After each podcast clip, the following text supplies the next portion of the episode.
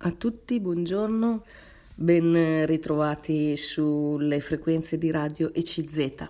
Siamo ormai nel pieno di Natale e prima di tutto desidero rivolgere a voi i miei auguri di buone feste. Eh, ci troviamo nelle nostre case, magari qualcuno eh, si trova eh, in automobile, ascolta eh, la radio. Ecco, a tutti eh, mando i miei auguri di buone feste e mh, mm, la radio ci consente anche questo di eh, comunicare e di eh, stare vicini anche magari coloro che si trovano ehm, in una situazione di solitudine o che si trovano eh, in ospedale e magari appunto in un letto e vogliamo tutti insieme festeggiare eh, questi giorni di Natale, in questo periodo anche un po' particolare che ci troviamo a vivere eh, così con eh, ancora i dati della pandemia eh, preoccupanti, con eh, tante incertezze e con eh, tanta solitudine, come dicevo poco fa, e anche tanta povertà. Eh, allora forse sentiamo ancora di più ecco, questo eh, bisogno di sentimenti di pace, di um, una luce, appunto la luce di Natale. E per entrare in questo in questo tema natalizio voglio ancora leggervi eh, dei testi che ho mh, cercato eh, e approfittare ecco, di di questi mh, mm, scrittori che ci portano proprio un po' in profondità nella festa di Natale e ci danno anche una testimonianza loro, ecco, quindi ehm, possono esserci anche loro mh, mm, vicini eh, in questo senso. Vi leggo il primo testo che eh, riguarda proprio la paura e la speranza. Eh, nel, nel, nel tempo del Natale. Allora apro le virgolette, poi vi dirò chi è l'autore. Ecco, le luci di Natale risplendono di nuovo nelle nostre strade. L'operazione Natale è in pieno svolgimento e per un istante anche la Chiesa viene fatta partecipe, per così dire, della congiuntura favorevole, quando cioè nella notte santa le chiese si stipano di tanta gente, che poi però in seguito eh, per molto tempo passerà ancora dinanzi alle porte delle chiese come dinanzi a qualcosa di molto lontano e molto estraneo, come qualche cosa che non eh, le riguarda. Eppure in questa notte, per un istante, Chiesa e mondo sembrano riconciliarsi, la nostra parte di incredulità e la nostra parte credente esplode. È bello. Le luci, l'incenso, la musica, lo sguardo delle persone che credono. E infine il misterioso antico messaggio del bambino che nacque molto tempo fa a Betlemme, in una piccola località, ed è chiamato il Redentore del mondo. Cristo, il Salvatore, è qui. Questa natività ci commuove. Eppure i concetti che in quel momento udiamo come redenzione o come peccato, salvezza, eh, suonano come parole che ci giungono da un mondo lontano, da un tempo mm, che sembra ormai passato, ma eh, che forse aveva un significato che oggi fatichiamo a ritrovare. Oggi sembra che non è più il nostro mondo, oppure forse lo è, il mondo in cui sorse la festa di Natale era dominato da un sentimento diffuso molto simile al nostro. Si trattava di un mondo in cui il crepuscolo degli dei non era un modo di dire, ma era un fatto reale. Tutto a un tratto gli antichi dei erano divenuti irreali, non esistevano più, gli uomini non potevano più credere in quello che per generazioni avevano, aveva dato senso e stabilità alla loro vita. Ma l'uomo non può vivere senza un senso, ne ha bisogno come del pane quotidiano. E così, tramontati gli antichi astri, l'uomo crede, dovette cercare nuove luci. E così una corrente abbastanza diffusa offriva all'uomo antico come alternativa il culto della luce invitta, del sole che giorno dopo giorno fa il suo corso sulla terra, sicuro di vincere, e forte, quasi come un dio visibile di questo mondo. Il 25 dicembre al centro com'è dei giorni del solstizio invernale soleva essere commemorato annualmente come il giorno della nascita della luce, la luce che si rigenera in tutti i tramonti. Garanzia radiosa che in tutti i tramonti delle luci caduche la luce e la speranza del mondo non vengono meno e che da tutti i tramonti si diparte una strada che conduce a un nuovo inizio. Così le liturgie della religione del sole invitto molto abilmente si erano appropriate di una paura e insieme di una speranza originarie dell'uomo, scritte proprio dentro il cuore umano, paura e speranza. L'uomo primitivo che un tempo avvertiva l'arrivo dell'inverno, con il progressivo allungarsi delle notti dall'autunno sino all'inverno e con il progressivo indebolirsi della forza del sole, ogni volta si era in, domandato pieno di paura, il sole dorato ora morirà oppure ritornerà? O non sarà vinto quest'anno dalle forze malvagie delle tenebre, tanto da non ritornare mai più? Sapere ogni anno che tornava un nuovo solstizio d'inverno dava in fondo la certezza certezza della sempre nuova vittoria del sole, del suo certo perpetuo ritorno, del sole invitto. Era la festa in cui si compendiava dunque speranza, anzi una solida certezza della indistruttibilità delle luci di questo mondo. Quest'epoca nella quale alcuni imperatori romani, con il culto del sole invitto, cercarono di dare ai loro sudditi una nuova fede e una nuova speranza, un nuovo senso in mezzo all'inarrestabile crollo delle antiche divinità e disorientamento, paura, coincise D'altra parte, col tempo in cui la fede cristiana tentò di guadagnare il cuore dell'uomo greco-romano. Ed essa trovò proprio nel culto del sole uno dei suoi antagonisti più insidiosi. Si trattava infatti di un segno fin troppo visibile agli occhi degli uomini, è molto più divis- visibile e attraente di un segno di croce nel quale eh, eh, gli annunciatori della fede di Cristo eh, dicevano di credere.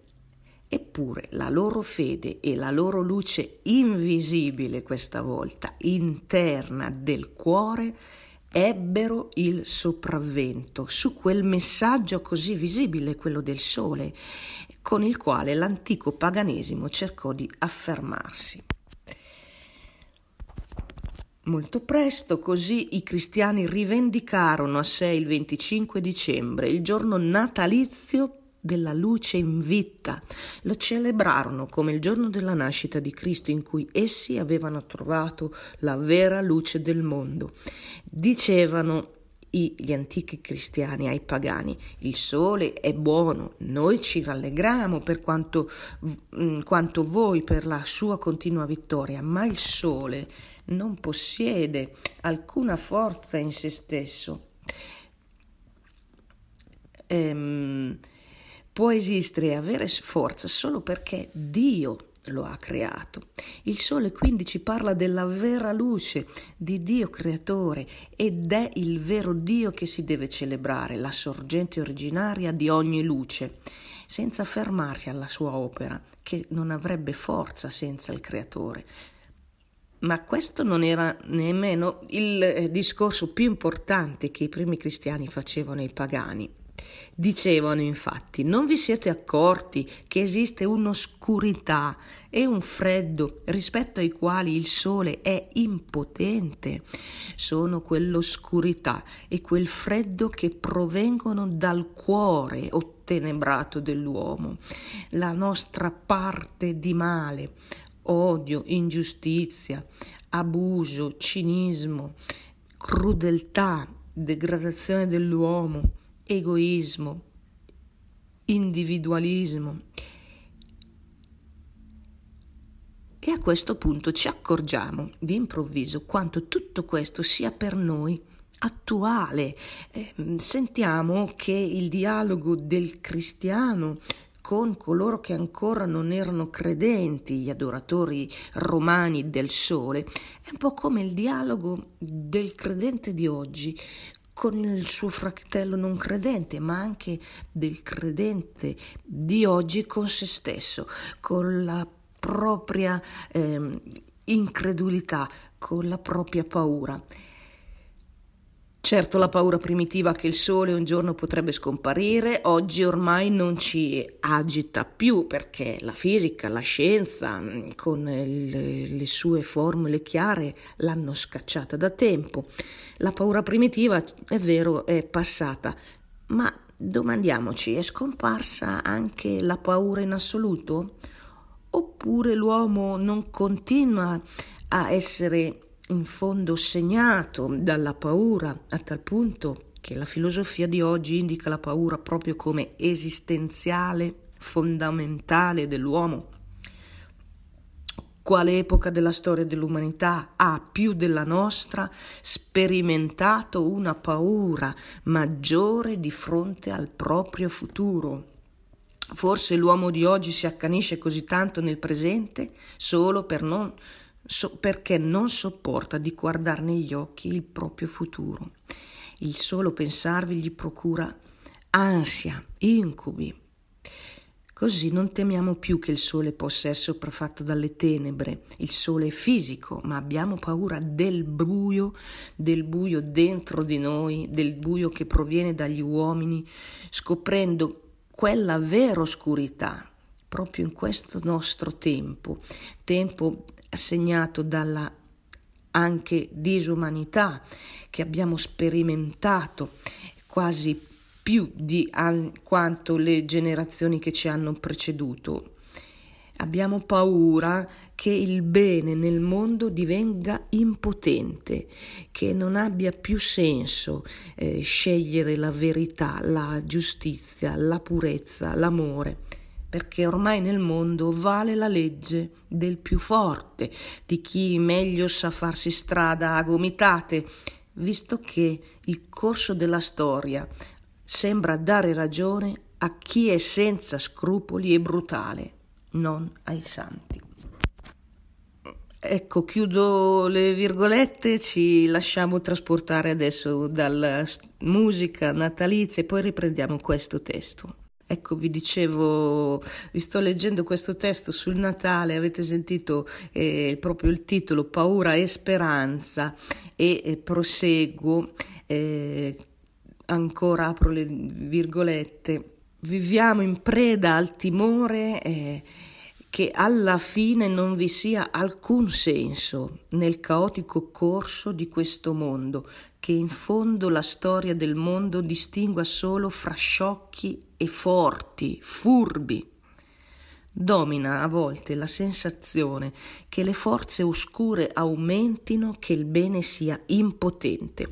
Ci assale più o meno quella stessa sensazione che un tempo prendeva gli uomini quando in autunno e in inverno il sole sembrava combattere la sua battaglia decisiva. Ci domandiamo la vincerà? Il bene conserverà il suo senso e la sua forza in questo mondo, nel mondo che verrà,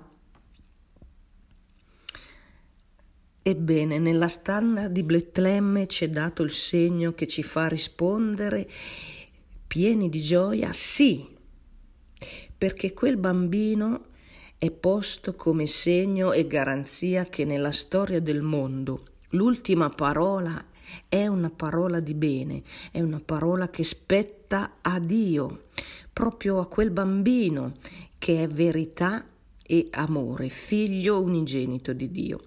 È questo il senso vero che Natale eh, è il giorno di nascita della luce in vita, dove la luce è appunto il Salvatore che parla ancora all'uomo, che si avvicina alla storia dell'uomo tanto da assumerne la veste in forma umana. Il solstizio d'inverno della storia del mondo che nell'andamento altalenante di questa nostra storia suscita tanta incertezza, tanta paura, tanta angoscia. Ebbene, nel Natale trova la certezza che anche qui la luce non morirà, anzi ha in pugno la vittoria finale, il Natale. Scaccia da noi la seconda e più grande paura, quella che nessuna scienza fisica può fugare, la paura per l'uomo e di fronte all'uomo stesso la paura per la parte negativa che c'è dentro l'uomo.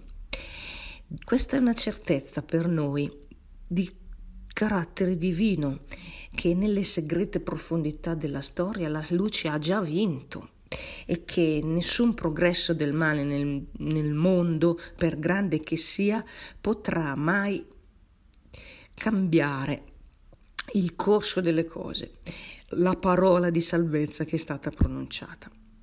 E infatti il solstizio d'inverno nella storia è irrevocabilmente accaduto con la nascita del bambino di Betlemme. Ma su questo giorno natalizio della luce, su questo ingresso del bene nel mondo, incombe la domanda se il fatto grande di cui parliamo sia accaduto realmente lì in quella stalla di Betlemme e eh, ciò coinvolge la nostra fede. Eh, la vera grandezza non risiede nella grandezza delle dimensioni, del fatto fisico, nell'evento, nella regalità intesa come l'uomo la potrebbe intendere, ma la vera grandezza, il segno del mm, Natale del Vangelo eh, risiede eh, nella, ehm, in ciò che non è misurabile, non è tangibile. E ciò che secondo le misure fisiche è grande è solo una forma molto provvisoria di grandezza. I veri e supremi valori invece si presentano sotto i segni dell'umiltà, del nascondimento, del silenzio. Ciò che nel mondo è grande eh, ciò da cui dipende in modo decisivo il destino e la storia di ciascuno e di tutta l'umanità è ciò che appare piccolo ai nostri occhi, è proprio a Betlemme un bambino. È questo il Dio mm, di Israele, il Dio che aveva scelto come suo popolo il piccolo e dimenticato popolo di Israele. Ecco, ha definitivamente posto il segno della piccolezza come segno decisivo della sua presenza in questo mondo.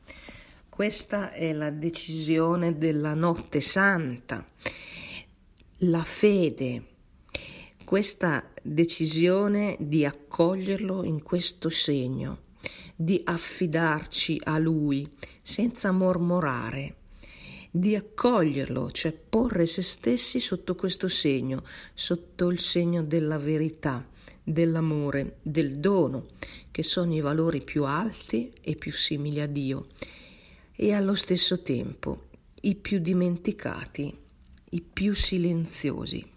Ecco, chiudo le virgolette, qua è un testo mm, che vi ho letto del giovane eh, Ratzinger. eh, Joseph Ratzinger nel 1959 eh, nelle meditazioni che sono state pubblicate poi nel volume eh, Gesù di Nazareth scritti di Cristologia, ecco qui si trova anche questo sulla paura e sulla speranza.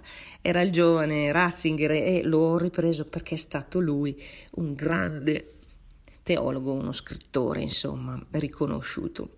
E quindi vi ho riproposto questo percorso nella storia della luce in vita e nella storia però anche della paura e della speranza che accompagna sempre il cuore dell'uomo. Ecco, stiamo leggendo qualcosa sui temi del Natale perché avvertiamo anche un po' l'esigenza di entrare in profondità in questa festa, in questi segni e in questa pagina del Vangelo della Natività che a volte um, eh, sembrano un po' lontani da noi e facciamo davvero tanta fatica a eh, leggere un significato eh, che ci parla. Ecco, sicuramente potremo sentire anche tanti altri spunti. Io vi ho proposto questo testo del giovane Ratzinger, lo scrive nel 1959-60,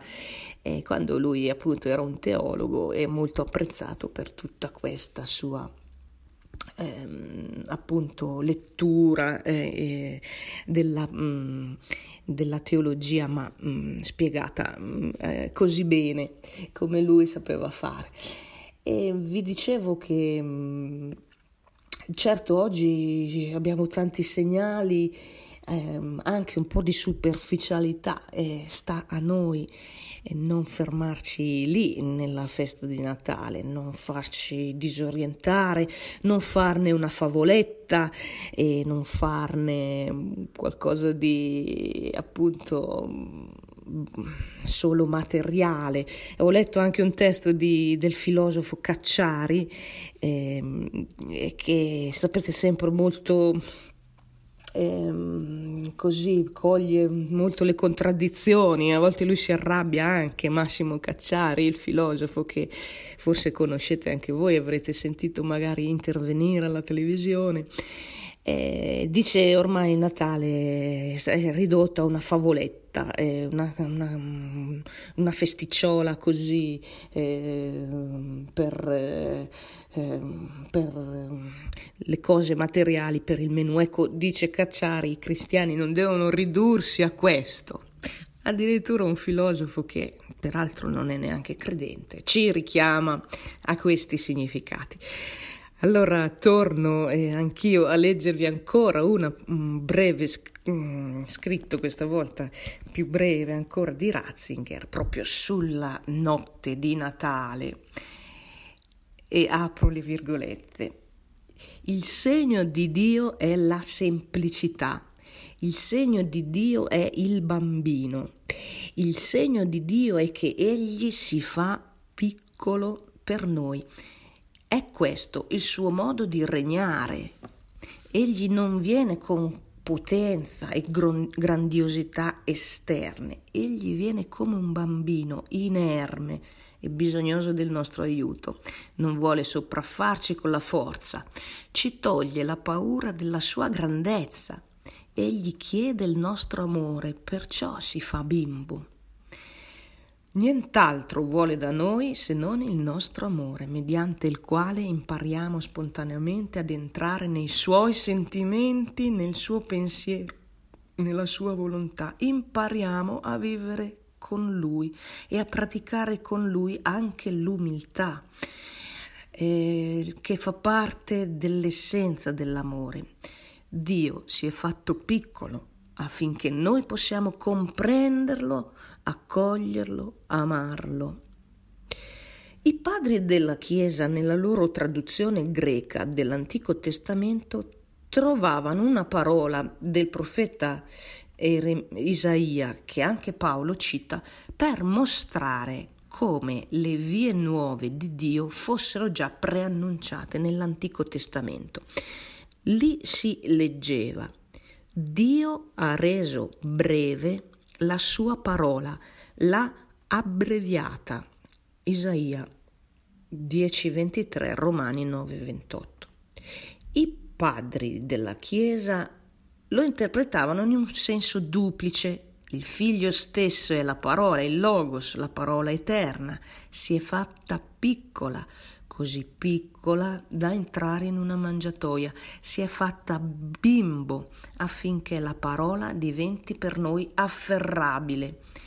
Così Dio ci insegna ad amare i piccoli, ci insegna così ad amare i deboli, ci insegna in questo modo il rispetto di fronte ai bambini,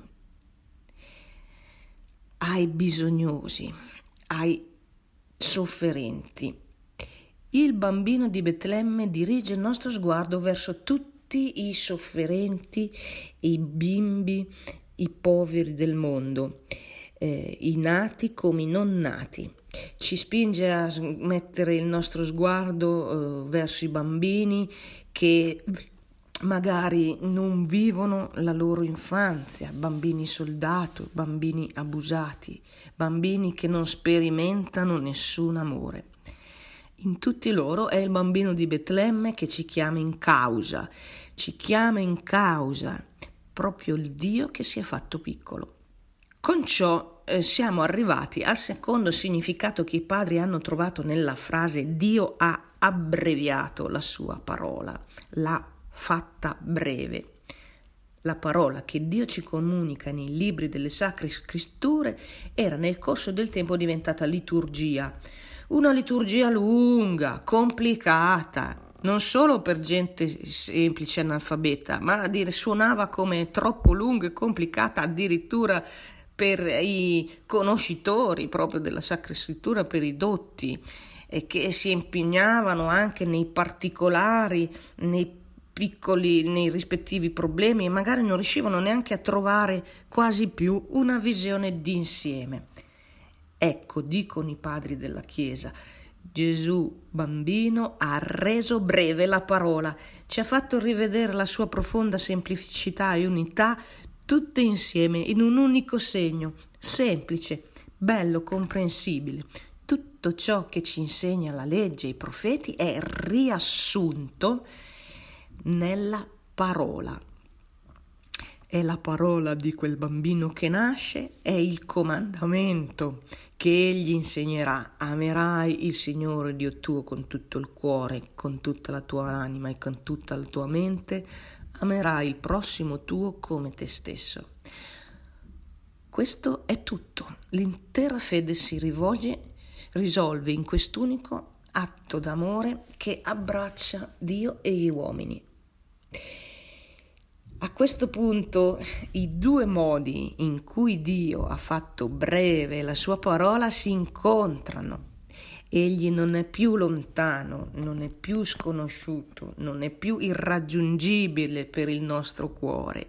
Si è fatto bambino per noi, ha dileguato con ciò ogni complicazione, ogni ambiguità si è fatto nostro prossimo, ristabilendo in tal modo anche l'immagine dell'uomo che spesso ci appare così poco amabile. Dio per noi si è fatto dono, ha donato se stesso, si, tem- si è preso tempo per noi.